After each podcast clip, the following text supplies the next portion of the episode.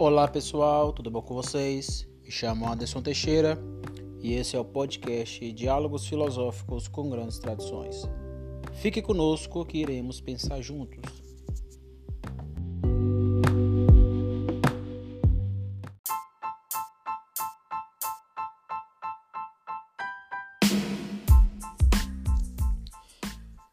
Falamos justamente no último podcast, ou nos últimos podcasts, né, que eu venho tratando sobre a hermenêutica do Bultmann, sobre alguns princípios elementares, linkando o pensamento bultmanniano com alguns filósofos. E tratamos aí daquilo que eu chamo de hermenêutica ontológica, né, é, aplicando o pensamento do Iverdiano a essa disciplina da hermenêutica. Ou seja, a partir de uma dimensão pré-teórica, ordinária, esse eu que tem fenômenos com a realidade, aquilo que o Edmund Russell chama de a consciência e o objeto, né? O objeto diluindo na consciência e vice-versa. Então, a partir disso, eu faço interpretações. Ou seja, é impossível é, eu fazer epistemologia, compreender teoricamente, ter conhecimento, porque, como diz Aristóteles, somos animais que desejamos por conhecimento. Isso é natural do ser humano. Então, esse homem que deseja por conhecimento e conhece o, o, o aquilo que está lá fora, que é o objeto conhecido, ao fazer esse movimento fenomenal de conhecer, esse movimento fenomenológico, não confundamos aqui o termo kantiano com o rosseliano, ao fazer esse movimento, eu, Anderson, faço também uma interpretação. Então, Todo ser humano, o tempo todo, por estar ativo na dimensão lógica, analítica da realidade, ele está compreendendo de modo teórico, tá? Adquirindo conhecimento daquilo e também está interpretando. É por isso que eu sempre falo, temos que casar a epistemologia, fenomenologia com a hermenêutica. Essas três disciplinas aí devem estar é, autoposta quando a gente vai pensar o eu na realidade, a realidade no eu, né? Esse vai e vem fenomenológico dos objetos que estão aí no mundo e esse eu que pensa esses objetos que estão aí no mundo. Então a hermenêutica ela é interessantíssima. O Bultmann fez é, é, o meu intelecto chamar a atenção a essa questão. Então, meu intelecto foi chamado a atenção quando eu li Bultmann sobre a disciplina da hermenêutica. É muito interessante. Então temos que problematizar a hermenêutica e Bultmann tem alguns insights interessantíssimos. Então vamos dar continuidade hoje a um insight muito interessante dele sobre o seu livro Jesus Cristo e Mitologia, onde o capítulo onde ele trata sobre a hermenêutica.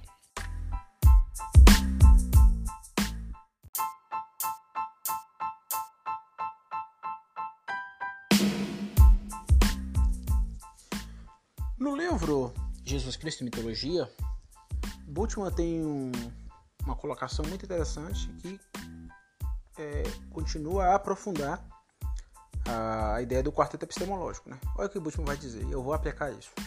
Abre aspas. É evidente que não podemos entender nenhum texto sobre um tema musical se não soubermos música. Não podemos entender um artigo ou um livro de matemática se carecemos de uma formação matemática ou um livro de filosofia se carecemos de formação filosófica.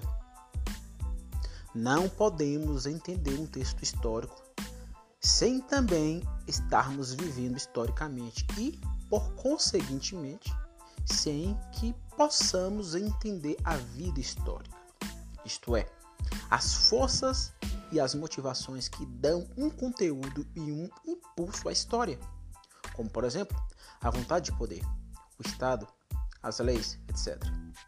E tampouco podemos entender uma novela se não soubermos por nossa própria vida o que é o amor ou amizade ou ódio ou ciúme, etc. Esta é, pois, a pressuposição básica de qualquer forma de exegese. Que nossa própria relação com a matéria provoca a pergunta que formula o texto e suscita a resposta que dele obtemos. Fecha aspas.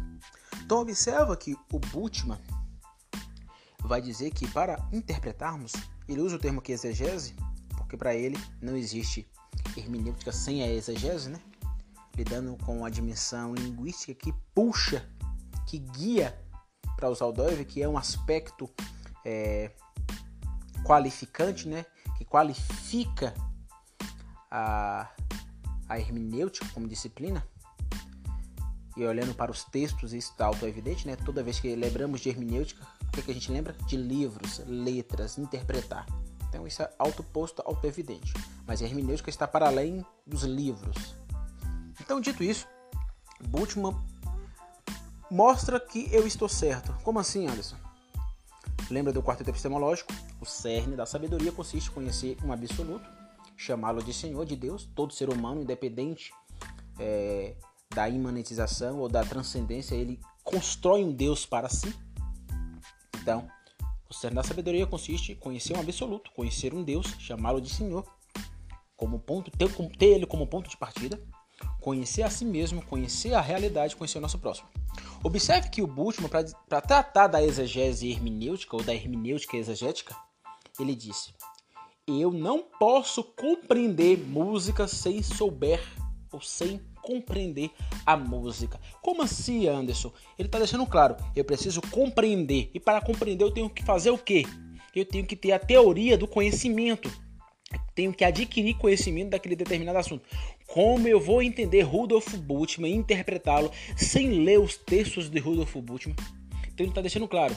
Para me compreender música, teatro, filosofia, eu tenho que ler eu tenho que estudar essas áreas. Para me compreender Bultmann, eu tenho que ler Bultmann. Como eu vou fazer uma interpretação de Rodolfo Bultmann sem ler e compreender de modo teórico, na perspectiva do conhecimento, sem ir aos textos de Bultmann? Então ele está deixando claro. Não existe hermenêutica sem epistemologia. Não existe hermenêutica sem a teoria do conhecimento. Não existe hermenêutica sem conhecer ah, o objeto conhecido. Então, o eu conhecedor olha para o objeto conhecido, compreende de modo epistemológico o objeto conhecido, e a partir disso, da compreensão que chega a mim, a esse eu, eu, Anderson, posso fazer uma interpretação daquele objeto. Então a interpretação é autoposta, é autoevidente. Os filósofos modernos sempre pensaram a questão da hermenêutica. E Bultmann deixa isso claro: não existe teoria do conhecimento sem a hermenêutica, não existe hermenêutica sem a teoria do conhecimento. Aqui ele deixou claro: como eu vou conhecer, ou melhor, como eu vou interpretar música sem conhecer, sem compreender música. Então ele deixou claro e isso é sensacional. Bultmann foi sensacional na sua construção da hermenêutica. A gente deve olhar para o Bultmann, mesmo que você discorde da, das conclusões, olhe para a hermenêutica dele. Há um diálogo muito interessantíssimo com vários outros pensadores que não chegou nas conclusões deles, mas as premissas, as premissas de Bultmann sobre a hermenêutica é interessante. A gente deve abraçar e glorificar a Deus por isso, né? Então, a hermenêutica é é um círculo. Como assim, Anderson? Um círculo. Um círculo onde a gente visita, revisita. Quando a gente olha para um texto, o que, que a gente observa? A gente visita as partes e revisita o todo. Já viu aquele velho ditado? Texto sem pretexto cria contexto para você criar o que você quiser. Texto sem contexto é pretexto para heresia, né? Os, alguns é, cristãos vão dizer isso. A gente olha para um texto é, dentro da sua parte, sem analisar o todo, e cria é, doutrinas, dogmas. É o que aconteceu. Se a gente olha, por exemplo, o movimento pentecostal, é, a gente vai observar que muito dos usos e costumes foi justamente erros hermenêuticos. Aí, uma igreja que interpreta a ideia do véu esqueceu de revisitar o todo. E aqui é, é interessantíssimo. Porque para Schwalmacher tem que se quebrar com o círculo hermenêutico. Por exemplo, eu posso ir ao texto da Bíblia e ler partes e interpretar aquelas partes de forma errada. Por quê? Porque não compreendi o todo. E o todo para Scholimar não só está preso ao texto. O todo para Scholimar é, perpassa o texto. Como assim, Anderson? Para Scholimar, eu acho que eu estou pronunciando o nome dele correto, mas tudo bem. Mas para o alemão Scholimar, a hermenêutica ela é ontológica. E a hermenêutica tem dois lados, a hermenêutica legal e a hermenêutica bíblica. Ele é um teólogo. Então, para ele, a hermenêutica é uma arte interpretativa que deve ter alguns movimentos. E eu vou falar esses movimentos. Mas, a priori, uma hermenêutica sadia é uma hermenêutica que lida com o subjetivo psíquico colado com a dimensão cultural e por isso ela é uma técnica. A hermenêutica ela é uma técnica para poder interpretar de modo correto. Então, compreender, e aqui entra a ideia do círculo, né? A gente não pode entrar no, no, no círculo vicioso de interpretar o todo ao analisar um texto, interpretar o todo, depois ir às partes, ou interpretar as partes, depois ir ao todo. Acaba criando um círculo hermenêutico que a gente não sai dele. E o Schoenmacher tentou sair desse círculo. Então, para ele, existem alguns caminhos, alguns pontos. Ponto importante é que, para compreender o texto de forma geral, eu tenho que ter um a priori. Isto é, compreender o texto da forma que o autor compreendia. Claro que as nossas, as nossas perspectivas vai estar imbuída dentro da gente. Tem uma frase do filósofo Ortega que ele diz: Nós, esse eu humano, somos nós mesmos e somos nossas circunstâncias. Então, quando você, isso é auto-evidente, porque não existe neutralidade. Quando você vai interpretar um texto, as suas circunstâncias da vida que você passou vai, é, vamos dizer, ajudar na interpretação daquele texto. Eu posso sim chegar na forma que o autor quis é, dizer, por exemplo, Paulo quis dizer isso para a igreja de Colossos. Eu posso chegar a isso, mas eu não posso fazer isso de modo puro. Eu não vou é, perpassar tudo aquilo que Paulo quis dizer quando ele escreveu aquilo. Por quê? Porque existe a dimensão cultural. Paulo estava em um contexto cultural totalmente diferente do meu contexto cultural. Eu estou no século 21. Paulo estava no século 1. Então observa o hiato que há. Então quando ele diz uma coisa é, dentro daquele contexto, ele está preso ao seu contexto tanto cultural quanto linguístico, porque ele está escrevendo em grego e traduziram isso para o português. E eu estou lendo isso em português. Então é muito complicado dizer que eu entendi Paulo, eu entendi Pedro, eu entendi Mateus. Porque as minhas circunstâncias culturais, é, sociais, psíquicas, lógica, aquilo que eu aprendi como pensamento teórico ou científico, tudo isso vai ser marca. Aquilo que eu vivi na minha experiência ordinária, as minhas experiências na vida familiar, na vida é, educacional, na vida do com o Estado, com o governo, na vida com a escola, na vida com a própria religião, tudo isso me influencia. E ao ler um texto, isso vai estar auto-evidente. É impossível eu fazer uma hermenêutica de qualquer texto, não somente a Bíblia, mas de qualquer texto, é, sem os, as minhas circunstâncias, sem os meus pressupostos. Quando eu ler um texto, as minhas circunstâncias, os meus pressupostos vai estar lá. E Bultmann já tinha dito isso, né? As, a questão das primícias, é, dos princípios, das primícias concepcionais, ou seja, dos pressupostos estão imbuídos, está na minha intuição. E isso é auto-evidente. Então, Schwelmacher, ele compreende isso. Ele não, vamos dizer, era burro para chegar a dizer isso, né? Compreender o texto de forma que o autor queria compreender, levando em conta que você tem a sua perspectiva e as suas, como diz o Ortega C, a sua circunstância. Esse é o a priori. O a posteriori é justamente melhorar a compreensão do texto que o autor teve a priori. Isso é importante. Isso é um salto. Então, quando alguém diz a Bíblia precisa ser atualizada, ele não está dizendo isso para querer mudar as escrituras, mas ele está entendendo duas coisas. E aqui entra o Paul Tillich. Quando a gente olha para um texto, existe as minhas verdades eternas e existe a situação temporal que eu vivo. Então, quando eu olho para um texto, eu tenho que entender que eu preciso manter as verdades eternas daquele texto, mas também eu tenho que compreender que aquele texto precisa ser reinterpretado ao meu contexto moderno. Foi o que Bultmann tentou fazer. Foi o que Bultmann tentou fazer, não, foi o que Bultmann fez. Ele leu o Novo Testamento e tentou reinterpretar a partir da desmitologização o Novo Testamento para um homem moderno científico.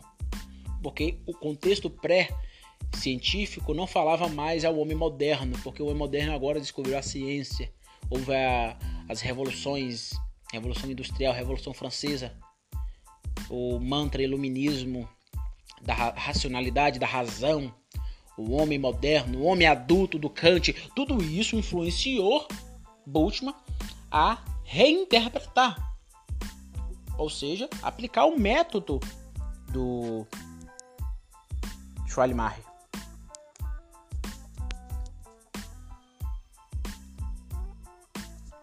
Então, temos que fazer esses movimentos. Compreender o texto de forma como o autor compreendia, levando em conta as minhas circunstâncias, e melhorar a compreensão do texto que o autor teve a priori. Ou seja, saindo da mente do autor e indo para o meu ponto de partida. Então, no primeiro momento, eu entro na mente do autor, no segundo momento, eu saio da mente do autor ambos os momentos não, é, não são puristas no sentido de ah, eu entendi Paulo. Eu compreendi o que Paulo quis dizer e agora vou reinterpretá-lo de modo mais puro. Não existe isso.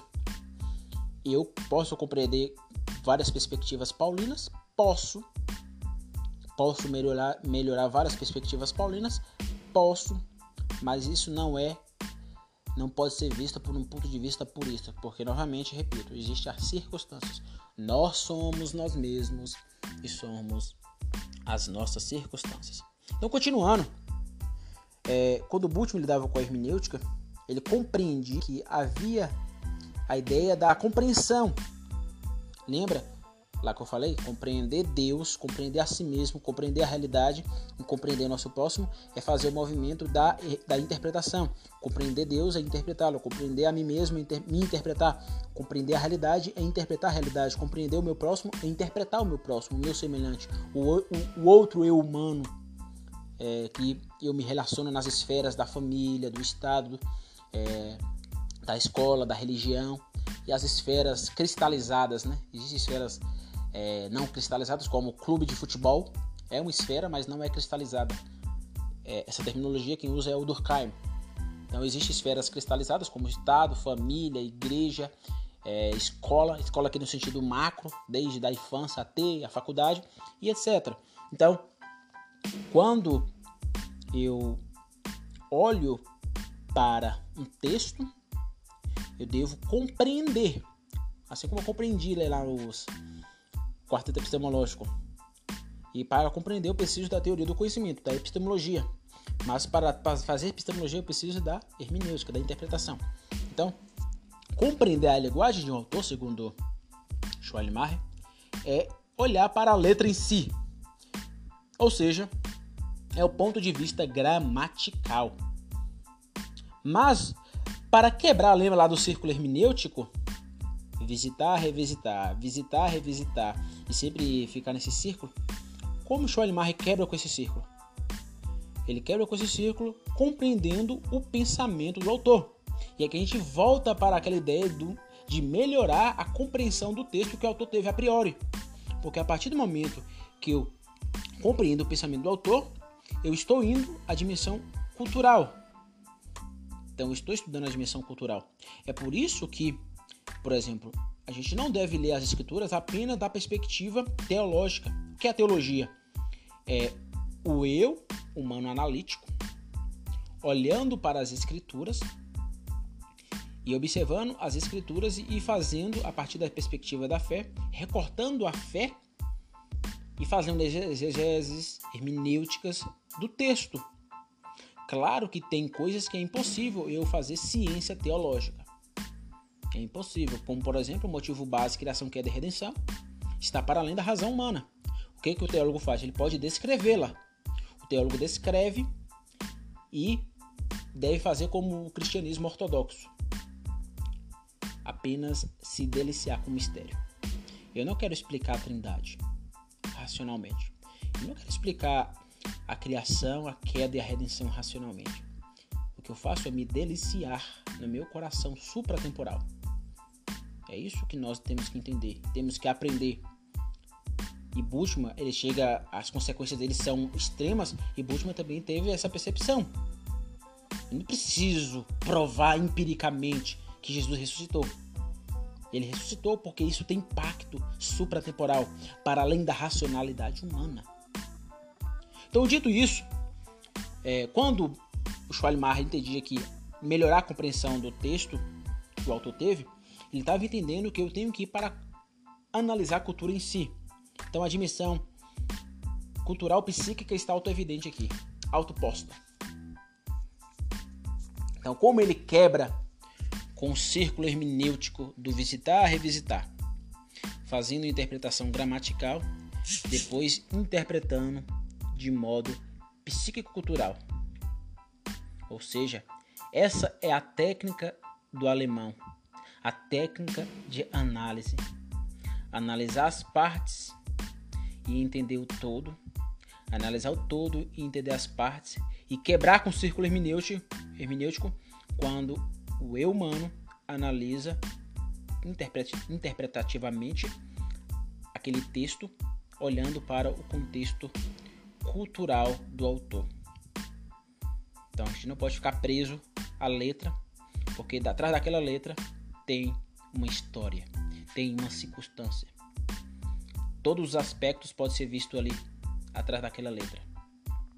Eu escrevi um livro, por trás desse livro existe um autor, existe uma cultura que influenciou aquele autor, existe esferas que influenciou aquele autor, existe ideias que influenciou aquele autor.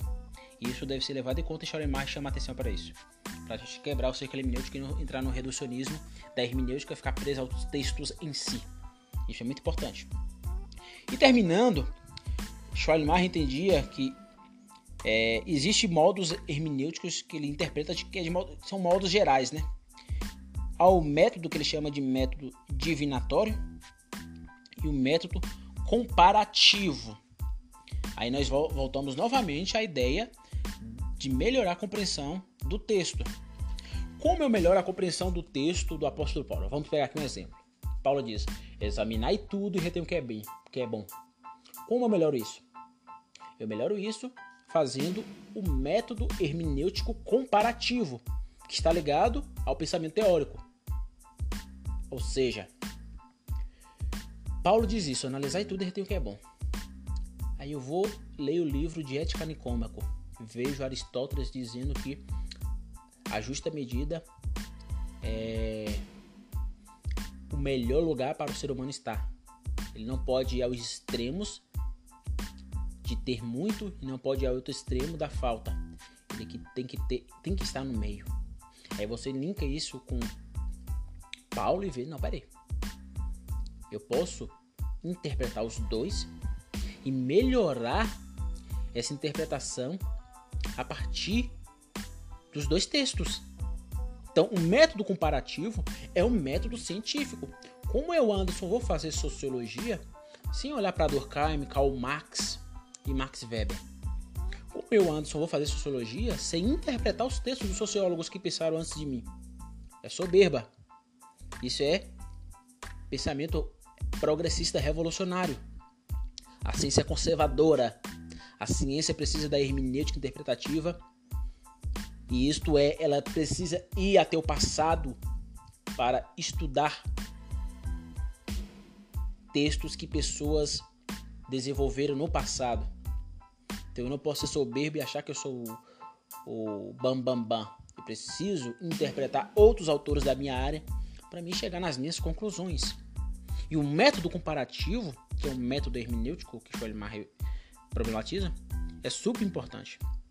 Ou seja, o método comparativo é pegar a obra de um autor e correlacionar com outro ator, seja de sua época ou não.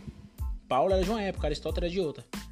Mas eu posso pegar os dois, interpretá-lo e é, fundamentar. Isso é super importante. A gente precisa dialogar com os do passado e o método hermenêutico comparativo é muito importante. Já o método divinatório é um método, vamos dizer, é, pré-teórico. É um método que usamos a partir da nosso, do nosso conhecimento a priori, do nosso conhecimento é, geral, do nosso conhecimento ordinário. Ou seja, é o método que a gente usa o tempo todo. Que Schoenmar chama de divinatório. Eu chamo esse método de um, de um método onde nós correlacionamos o segundo e o terceiro princípio do quarteto epistêmico a partir de uma perspectiva comum. Então, o método comparativo a gente pode levar para a ciência e o método divinatório a gente pode levar para a dimensão. É aquela que eu estou interpretando no Schoenmar, ele não diz isso. O método divinatório é o método ao qual nós levamos para a dimensão do comum, do ordinário ou do senso comum. Né?